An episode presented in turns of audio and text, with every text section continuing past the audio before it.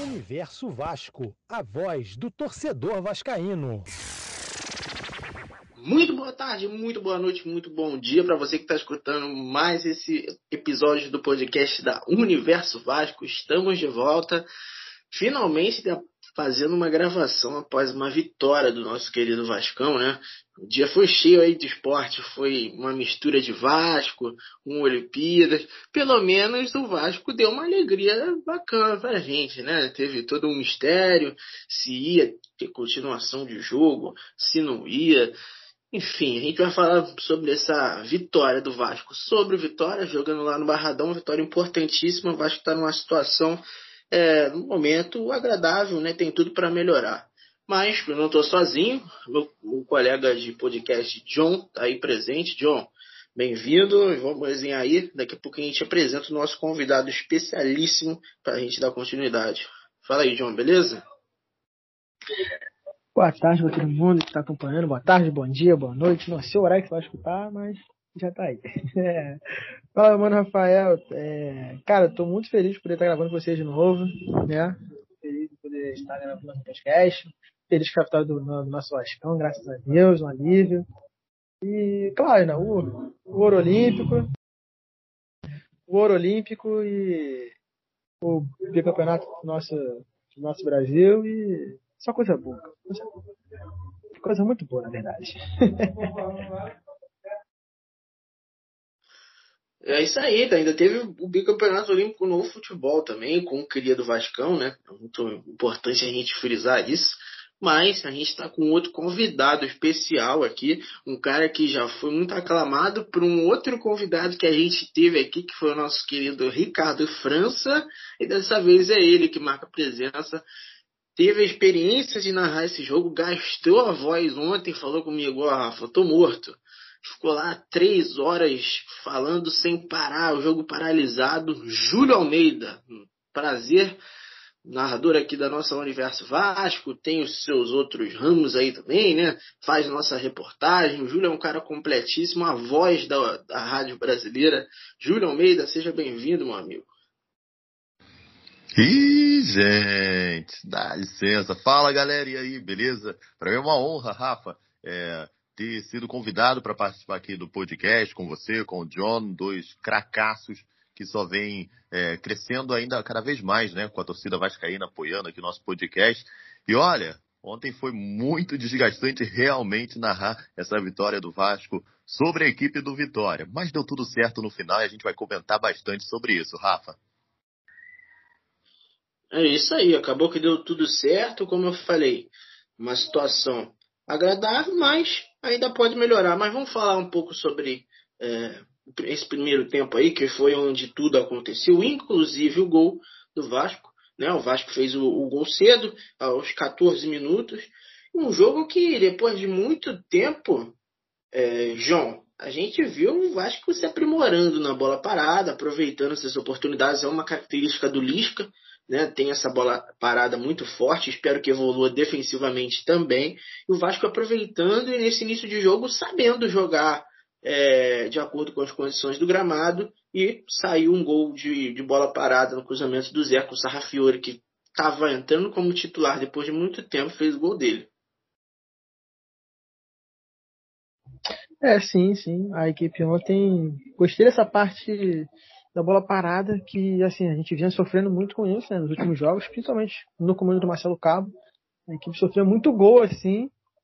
E, pelo visto, a equipe está se aprimorando, né? Tá começando a treinar mais essas bolas paradas. O Lisca ontem até falou que ainda não está tendo tempo de conseguir treinar a equipe, né? Acredita que no início do segundo turno vai ter esse tempo para poder treinar, para poder aprimorar a parte de bola parada e até melhorar um pouco a equipe, né? Na qualificação de passes, jogo, essas coisas. E a equipe até o gol eu fiquei surpreso, né? Porque estava um campo inapropriado para se jogar futebol, né? Para quem é raiz, né? Sabe que para quem joga bola na rua isso não tem tempo ruim, né? Mas para quem é jogador, né? É sempre bom ter uma condição boa. E apesar disso tudo, a equipe conseguiu se sair muito bem, né? A parte defensiva estava boa, conseguiu fazer um gol ali numa bola parada. que eu fiquei até surpreso quando eu vi, falei, caraca, isso é o gol, velho. Eu acho que consigo fazer um gol de bola parada, olha que coisa inusitada, que coisa boa. E eu fiquei muito, muito satisfeito antes da parada, né? Aquele primeiro tempo ali antes da parada, por conta da chuva, a equipe estava indo bem. Depois que veio essa retomada, né? Depois de um bom tempo, a equipe conseguiu segurar o resultado, mas teve momentos que abdicou de jogar, né? Vitória teve mais posse de bola, conseguiu pressionar, mas a gente conseguiu ainda ir pro intervalo tendo placar favorável pra gente, né? E em questão de jogo, parte tática, essas coisas assim, não tem muito o que falar, né? Choveu, campo ruim, gramado péssimo, parecia uma piscina. O primeiro tempo eu pensei que eu tava vendo algum esporte aquático em vez de futebol, né? Mas tudo bem, vida que segue.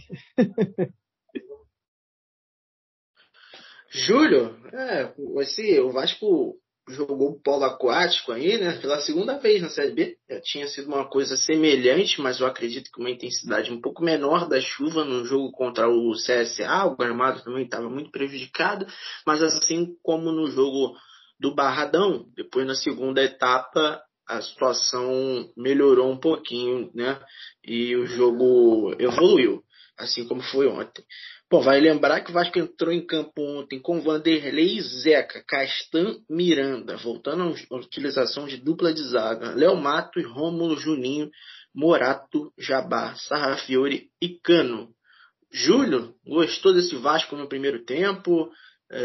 Essa escalação, começando, né? Como é que você acha que o Lisca montou essa equipe aí?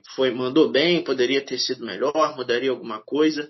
E como essa chuva, essa tempestade aí que paralisou o primeiro tempo acabou prejudicando o restante do jogo do Vasco, que estava bem na partida. Bom, pelo menos assim entendo eu, né? A escalação eu gostei, pelo menos no início do jogo.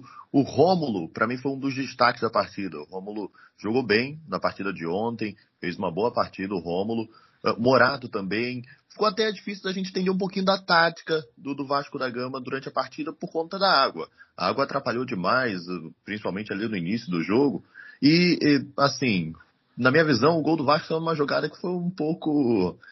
como é que podemos dizer? Um pouco ensaiada, né? Houve sim um ensaio daquela jogada, tenho certeza. Porque o Vasco fez um pequeno bloco de jogadores próximo, né, à primeira trave. Então ficou ali uns 3 jogadores próximos à primeira trave. E na segunda trave tinham mais 2 jogadores do Vasco. E na cobrança do escanteio, a bola foi levantada exatamente nesse meio, onde o Sarrafiore chegou tocando de cabeça. Então, assim, na minha visão, o Lisca está treinando essa equipe de uma forma bem legal. Deu certo o esquema de ontem, deu certo, embora a gente pouco podemos dizer, né, sobre a análise do jogo, como é que foi direitinho, por conta da chuva, que atrapalhou bastante o andamento da partida. Mas, assim, deu certo. Eu gostei muito do Morato. O Morato, quando recebia a bola na frente, já que tinha que trabalhar no chutão, ele recebia essa bola na frente, segurava ela, esperava para alguém chegar, para alguém se aproximar. Léo Jabá também muito bem, jogando muito bem pela ponta direita, como sempre. Léo Jabá tem entrado muito bem. E o Cano? O Cano ontem jogou saindo mais de fora, né, da área, por conta da chuva. Ele saiu um pouco mais, veio mais buscar a bola e levou bastante perigo ao gol do goleiro do Vitória, o Lucas Arcanjo. Então, o Cano também fez uma boa partida, deu alguns chutes perigosos, já que praticamente a única saída para fazer o gol ali era ou em bola parada, ou então, né, nesse chute fora da área, esse chute longo, porque conduzir a bola no estádio do Barradão foi difícil durante a partida de ontem, o Rafa. Foi difícil. E, Júlio, ainda continuando contigo, o segundo tempo do Vasco, acho que a situação foi revertida, né? Eu falei aqui que antes da paralisação o Vasco estava conseguindo se adequar da melhor forma, né, com a situação do gramado, que era péssimo. O Vasco não estava inventando de sair jogando, como inventou um pouco mais naquela partida contra o CSA, estava levantando a bola, buscando esse jogo adequado, assim, né, quando se tem o gramado nessa condição. Mas no segundo tempo, pelo menos até metade do segundo tempo, primeira metade, o Vitória que controlou essas ações, levantando bola, dando embaixadinha antes de dar passe, e o Vitória parece que dominou o Vasco nesse sentido, né? Exatamente, exatamente. Eu digo que o jogo teve três tempos. O primeiro tempo foi antes da paralisação, em que o Vasco saiu na frente, fez o gol ali por volta dos 15 minutos do primeiro tempo. Aí a gente teve a paralisação e na volta da paralisação, no finalzinho do primeiro tempo, no caso, nenhuma das equipes eu vi assim dominando tanto. As duas equipes estavam com muita dificuldade, tanto Vitória como o Vasco, de jogar no gramado alagado ali do Barradão. Mas no segundo tempo, o Vitória conseguiu se adaptar mais rápido ao estádio. Então, com isso, levou uma vantagenzinha, conseguia fazer mais lançamento. E o Vasco também levava perigo. O Vitória tinha mais a posse de bola, lançava mais a bola ao ataque, mas o Vasco também, quando chegava com perigo.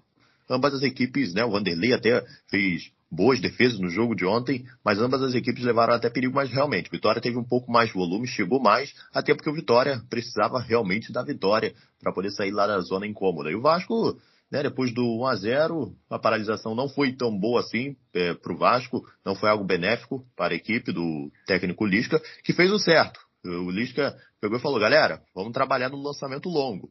É isso que o Vasco fazia. Recebia a bola na zaga e lançava para o ataque. Aí era alguém segurar a bola lá na frente, esperar a aproximação, ou então, se desse, bater para o gol. Mas o Vasco jogou bem e o Vitória realmente teve esse ligeiro domínio, né, durante um bom período, a metade do segundo tempo, até pelo menos a entrada ali do MT, que conseguiu dar um pouco mais de mobilidade. A equipe Sarrafiore realmente cansou na hora que ele saiu, o MT entrou bem, o Andrei também entrou bem também para poder fazer esse passe, segurar essa bola um pouco mais lá na frente, e aí o Vasco conseguiu dar esse domínio de jogo aí, dominar um pouco mais a partida depois dos 15 minutos do segundo tempo, Rafa.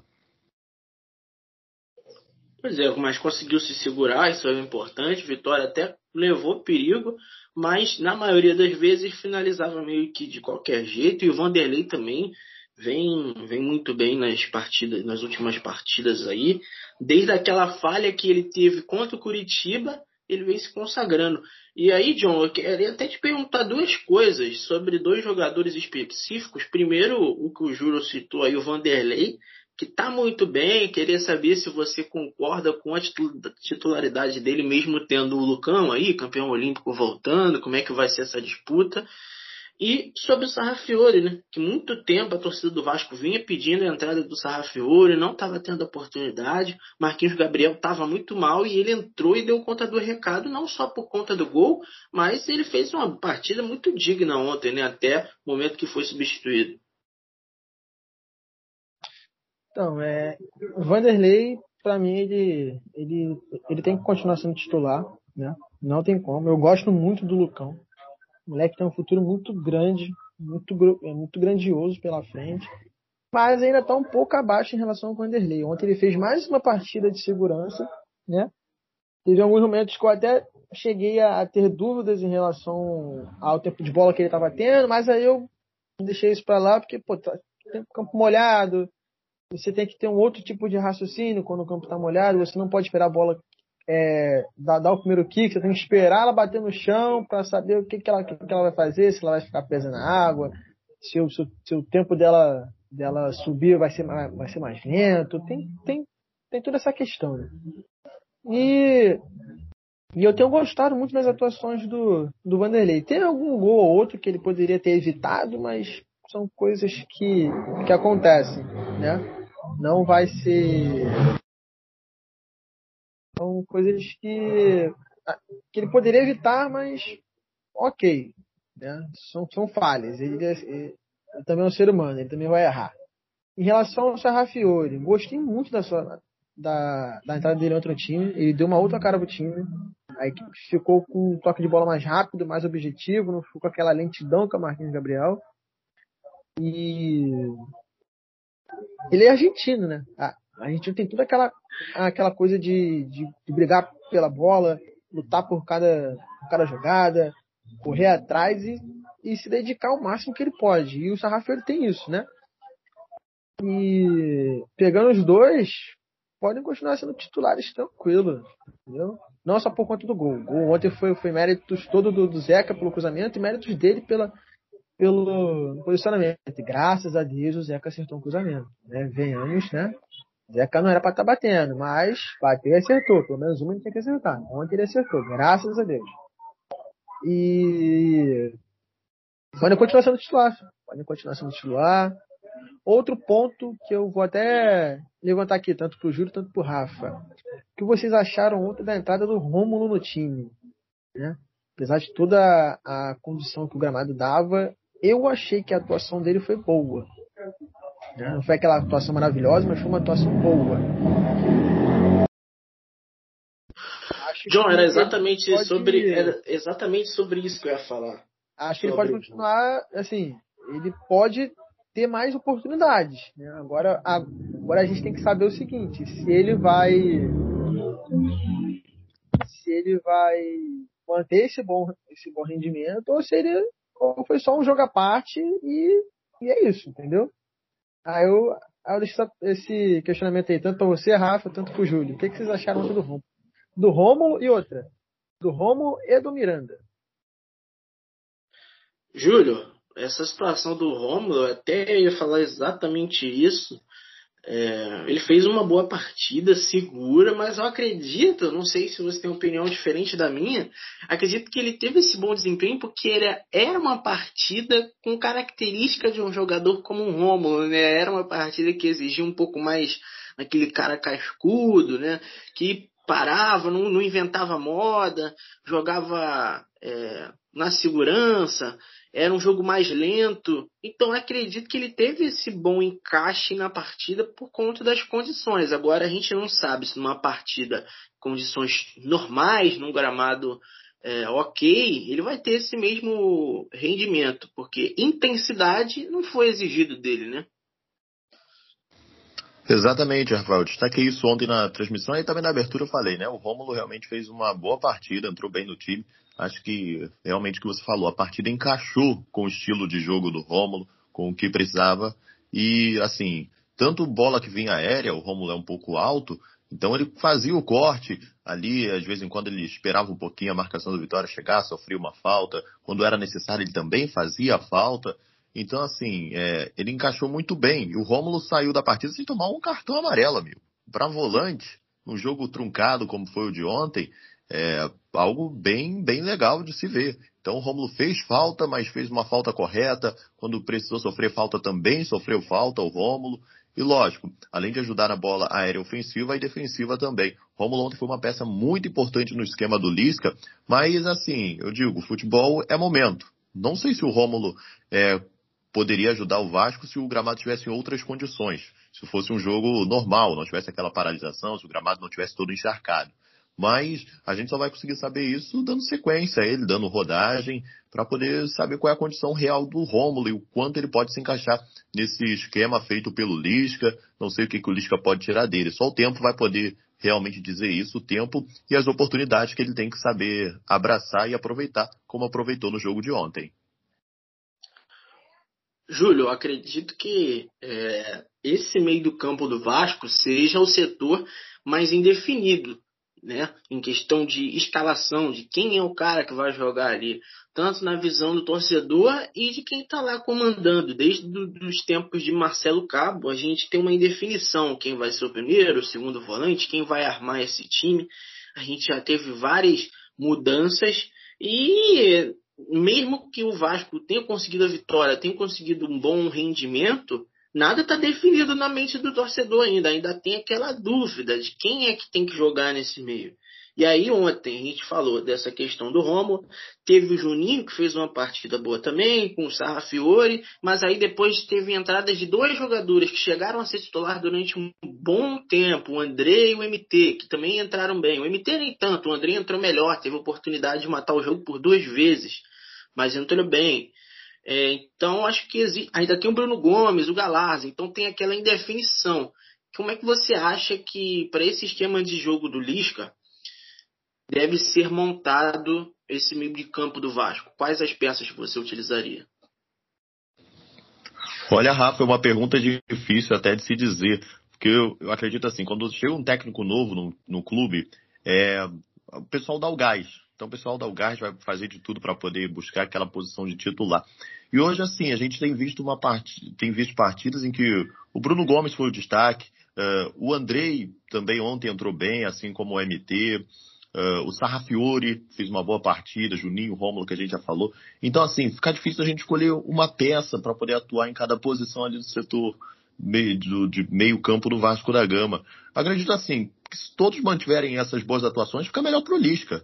Aí ele pode pegar e escolher ali, ó, vem você hoje, essa partida aqui é mais o estilo do jogo do Rômulo, a partida de hoje o Andrei, que vai entrar, que vai ser o titular, o Galarza vai entrar hoje, Bruno. Então, assim, essa mescla, esses jogadores elevando cada vez mais o nível do setor de meio campo do Vasco da Gama, é melhor pro técnico e, lógico, pro Vasco, entende? É porque, assim, a gente tem mais variações. Eu acho, assim, que cada partida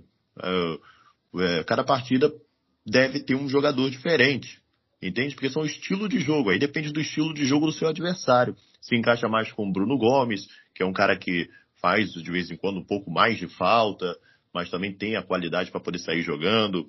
O Rômulo, que segura mais o jogo, Rômulo é aquele cara mais experiente, segura mais o jogo. O Andrei, que sai mais, assim como o Galarza, entende? Então acho que fica muito difícil para mim te dizer que peça utilizar no momento. Eu acho que até poderia esperar um tempo mais o trabalho do Lisca ser feito para aí sim eu dizer, pô, acho que essa peça aqui combinou mais com o estilo de jogo do Lisca. Porque agora está muito no início e a galera que tem entrado ali no setor de meio do Vasco tem atuado muito bem, Rafa. Tem atuado bem, de fato, e há essa indefinição justamente por isso. Uma partida, o Vasco faz uma partida muito abaixo, depois o meio de campo produz muito bem, há essa irregularidade, né? Isso acaba prejudicando um pouco o treinador, mas é aquilo que você falou. Acho que questão de se adequar à partida. Se tiver todo mundo jogando bem, melhor ainda, né? Que aí quem entrar dá conta do recado. Mas vale lembrar aqui, né? Que temos também o nosso querido Michel, que aí ele é um caso à parte. Mas enfim, não vamos entrar nesse quesito. Saindo um pouco dessa partida contra o Vitória, John, Cano está suspenso e terá um descanso forçado desde abril. Cano vem jogando aí consecutivas partidas, não foi poupado em nenhum momento, poucas vezes é substituído, né? Só aquelas vezes que o treinador tira ele para botar o Daniel Amorim, é muito raro, mas uma hora isso vai acontecer. Foi suspenso pelo terceiro cartão amarelo e o Vasco tem uma partida importante contra o Vila Nova dentro de casa, não vai ter o Cano, provavelmente a gente vai ter o Amorim de titular.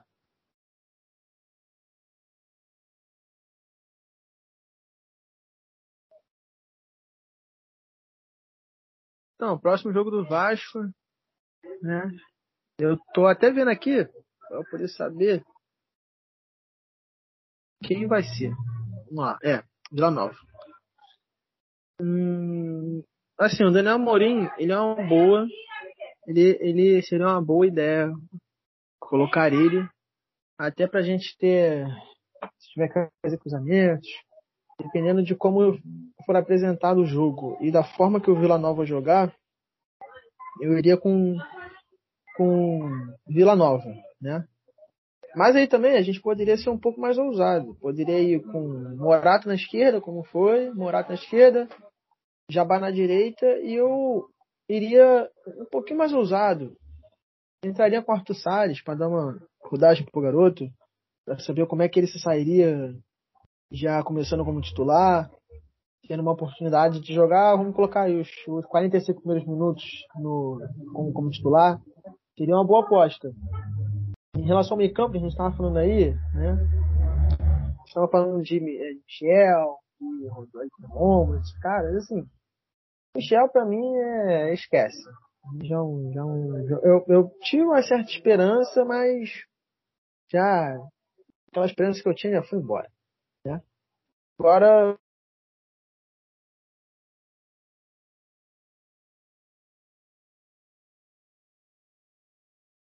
tendo ali o Daniel Amorim no banco para poder ter uma opção de bola aérea, como eu já disse. Poderia ver como a equipe do Vila Nova joga, o Lisca poder fazer ter uma estratégia que ele possa aproveitar a saída do Cano para ver como o time sairia sem ele em campo, né? Porque geralmente a gente vê o time sem o Cano já na reta final, já ali perto dos 25, dos 30. Então, assim, a gente não consegue ver muita coisa, né? Agora não, agora vai ser diferente. Agora a gente vai conseguir ver mais do time sem o Cano em campo, sem ter aquele homem de referência lá na frente. Acredito eu que o Lisca possa entrar com o Arthur Salles. É uma opção, né? Aí também tem o Arthur Salles, tem o Figueiredo. Ele pode botar essa molecada para poder ter uma rodagem, que seria até interessante, né? E o que vocês acham que o Lisca pode fazer? Entra com o Daniel Amorim, ou bota o Figueiredo, ou bota o Arthur Salles? O que vocês têm pensado aí para essa próxima parte do campeonato? Exato, deixa eu até aproveitar e comentar sobre isso. O Vila Nova, assisti a alguns jogos do Vila Nova, eu sei que é uma equipe que sofre muito quando a equipe adversária tem velocidade nas laterais. Então acredito que o Daniel Amorim seja o cara que pode, entendeu, dar mais certo no ataque do Vasco da Gama contra a equipe do Vila Nova, porque a equipe do Vila Nova sofre quando o ataque vem rápido pelas laterais, e tendo um cara ali no meio para poder empurrar a bola para o fundo da rede, acho que pode dar muito bom aí para o Vasco da Gama, principalmente com o Léo Jabá atuando numa ponta, o Cano pelo centro, Cano vai estar fora, mas sim o Daniel Amorim atuando ali pelo centro, principalmente de cabeça, que é a especialidade dele. Então acredito que pode dar bom sim para o Vasco contra a equipe do Vila Nova, tendo o Daniel Amorim. A única crítica que fica foi ao Lisca. Esse para mim foi o único erro do Lisca. O Cano tomou o cartão amarelo e ficou um bom tempo ainda amarelado no campo. Por mim, ele já deveria ter, assim que o Cano tomou amarelo, estaria fora do jogo posterior, então ele deveria chamar rapidamente o Daniel Amorim para poder colocá-lo em campo, e a gente vê como é que sairia já o Daniel Amorim para dar mais tempo de jogo ao Daniel Amorim, a gente vê como é que ele sairia. Infelizmente, ele botou o Daniel Amorim faltando 30 segundos para acabar o jogo.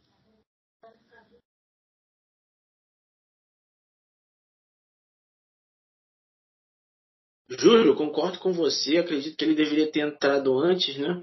Mas ele entrou ali no finalzinho, só para segurar aquele cruzamento ali que teve naquela falta, o último lance do jogo do Vitória, o cara grandalhão, para poder se ajudar mais na defesa, né? Ele entrou só para isso, para gastar um pouquinho de tempo. Mas acho que ele tinha que ter entrado até para mostrar como vai ser essa experiência do Daniel Amorim. Agora, Júlio, assim, dá para negar que, por mais que as circunstâncias do jogo às vezes sejam até mais favoráveis ao Daniel Amorim, e na minha opinião já aconteceu isso várias vezes no decorrer da Série B, tivemos partidas em que o Cano passou apagado e quando recebia chances não conseguia aproveitar, fez uma partida muito abaixo, por exemplo, no jogo contra o Confiança. Equipes que às vezes não encaixam com esse estilo de jogo do Germancano. Mas a gente não pode negar que é um cara importantíssimo e sempre acaba fazendo falta. E é um jogo, Júlio, que é aquele joguinho que você espera aquele golzinho do Cano de segurança, né? O Vila Nova, um adversário um pouco mais enfraquecido, o Vasco jogando dentro de casa. Mas parecido como foi contra o Sampaio Corrêa, aquele golzinho do Cano para decidir a partida, acho que faz falta, né? Mas vamos ver se o Daniel Amorim se consagra aí como um bom reserva do Cano, né? Já fez 2 gols nessa Série B.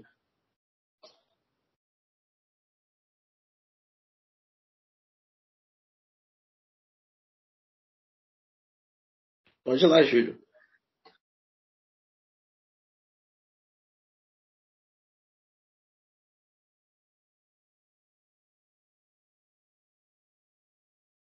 Fala aí, John.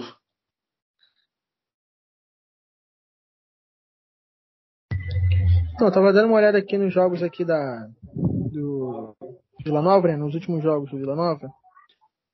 E perdeu pro Sampaio Corrêa, né? No sábado. Ontem, né? Ontem. Perdeu pro Sampaio Corrêa. Gol do Guarani. Empatou com o Cruzeiro. Perdeu pro Brusque. E perdeu pro CRB. Esses foram os últimos jogos do Guarani, né? Se for pegar só o resultado, né, não é bom. Se basear só em resultado, não é bom. Eu estava dando uma olhada aqui em jogadores amarelados, na classificação também. Assim, é um adversário para a gente fazer 3 pontos. importantíssimo pro que o Lisca tem em mente, né, que é fazer o Vasco ficar entre os quatro até o final desse primeiro turno. É importantíssima a vitória, né, daqui até o final do primeiro turno. É importantíssimo o Vasco ganhar o máximo de jogos que ele puder, o Lisca conseguir bater essa meta dele, porque assim, eu acredito da seguinte maneira: o Vasco fechou o primeiro turno na G4, virou a chave pro segundo turno. Quando virou a chave pro segundo turno, o Lisca vai querer subir com esse time, independente do que acontecer, se houver falha de arbitragem, igual aconteceu, né, do Daronco, que a gente, não sei se a gente vai conversar sobre isso, né, ou igual ontem, o Vladen, que era para ter expulsado o zagueiro do Vitória e não expulsou. Independente do que acontecer em relação à arbitragem, ele vai querer fazer esse time subir. E acredito que dá pra gente conseguir ser campeão dessa Série B, né? Que é uma obrigação nossa ganhar essa Série B, obrigação do Vasco. Era pra ser uma obrigação do Vasco, do Botafogo e do Cruzeiro, mas pelo visto a gente tá vendo que não vai ser assim, né? Então assim, o Vasco tem total peso em conquistar essa Série B e conseguir o acesso. Fechando o primeiro turno entre os quatro, o segundo turno vai ser outra coisa, vai ser outra parada, que ele vai treinar esse time para ser campeão, entendeu? Acredito muito no trabalho do Lisca, tenho ficado bastante satisfeito, e vamos ver como é que vai ser, né, os próximos jogos, e acredito que a gente ganhe do Vila Nova, assim, sem o Cano em campo, e com o golzinho do Daniel Amorim. Esse maluco não vai guardar um gol. Pois é, a nossa esperança, né? Como eu falei, ele já fez 2 nessa Série B. Um sendo da sua especialidade, né? Essa bola cruzada na área e ganhando de cabeça. Um bonito gol de cabeça do Daniel contra o CSA, né? Um gol do empate do Vasco lá em Alagoas. E o gol também de empate contra o Brasil de Pelotas, jogando também no Rio Grande do Sul. Dessa vez não foi de cabeça, foi uma bola, um bate e um rebate ali na área, e ele só empurrou para o fundo da rede. Mas vai ter agora a experiência aí de entrar como titular do Vasco e a oportunidade de se consagrar, não de rivalizar com o Cano, mas se mostrar uma reserva útil, uma reserva importante. Uma coisa que a gente estava sentindo falta era uma carência desse elenco. E aí o Vasco foi buscar o Daniel Amorim, que inclusive fez gol contra o Vasco na Copa do Brasil, jogando pelo Tombense. Foi buscar esse cara para ser um reserva do Cano, que pelo menos compensasse nessa bola aérea, tivesse essa característica, mais um centroavante mais de Série B mesmo. E acredito que ele possa ser importante. Bom, vamos encaminhar para a reta final do podcast aqui. Júlio Almeida, agradecer muito a sua participação aqui. E aí, claro, você se despede, fala para a galera seguir as redes sociais, né, acompanhar também na rádio. Mas aí eu também queria trazer o seguinte, torcedor: o Vasco está com 25 pontos, 7ª posição na tabela do Campeonato Brasileiro da Série B, mas não é uma situação muito ruim, não. Estamos a 2 pontos do Goiás, que é o 3º colocado, junto com o Avaí. Os dois têm 27 pontos, então são 2 pontos do 3º colocado e 5 do Náutico e do Coritiba, que são 1º e 2º colocado, ambos com 30 pontos. Então é uma situação favorável, lógico que dá para melhorar, mas há uma esperança, ainda mais com essa sequência positiva, de que o Vasco consiga embalar e quando entrar no G4 não sai mais. É isso. Muito obrigado aí, Júlio, pela presença, e até a próxima, meu amigo. Olha, Rafa, quem agradece sou eu. Muito obrigado por essa oportunidade de poder estar junto de vocês aqui nesse podcast sensacional. Faço mais uma vez o convite ao torcedor: siga as redes sociais da Universo Vasco, curte lá nossas páginas, segue aqui também o nosso podcast para você ficar sempre bem informado. Me segue também nas redes sociais, @JulioAlmeidaReal no Instagram, @JulioAlmeidaRE1 lá no Twitter. Então, assim, galera, realmente o Vasco está ali numa Série B que é muito difícil. Do 1º ao 10º colocado ali, o Botafogo, são cerca de 6 pontos ali de diferença. Então, assim, tá todo mundo muito embolado. A Série B de 2021 tá muito difícil, tá realmente, como vinha a expectativa ali da galera, de ser a Série B mais difícil de todos os tempos. e o Vasco precisa pelo menos terminar esse primeiro turno dentro do G4, como pretende o Lisca, e se a coisa continuar do jeito que está andando, eu tenho certeza que vai dar tudo certo no final do ano e a gente vai conseguir voltar à primeira divisão. Galera, muito obrigado realmente. Rafa, John, muito obrigado pela oportunidade de poder estar aqui falando com você, com o torcedor vascaíno. É sempre uma honra, sempre um prazer. Espero poder estar de volta o mais breve possível. Muito obrigado, torcida vascaína. Até a próxima. Valeu! Valeu, Júlio. Nossa Alcione, né? Nosso vozeirão da colina, Júlio Almeida, marcando presença aí. Tava contando, já tava ansioso há muito tempo querendo fazer esse podcast com você, cara. Fiz com o Ricardo, fiz com o nosso querido Erasmo Romão. Ambos falaram de você também. Eu estava querendo gravar, finalmente essa gravação saiu. Espero que vocês tenham gostado. Como o Júlio falou, para seguir a gente nas redes sociais também, @UniversoVasco, segue o Júlio. O John vai falar daqui a pouquinho. Me segue lá também no Twitter, @CRVG_Rafoso. Mas é importante, você que escutou a gente até aqui, inclusive agradeço, para você seguir a gente nessas plataformas de áudio.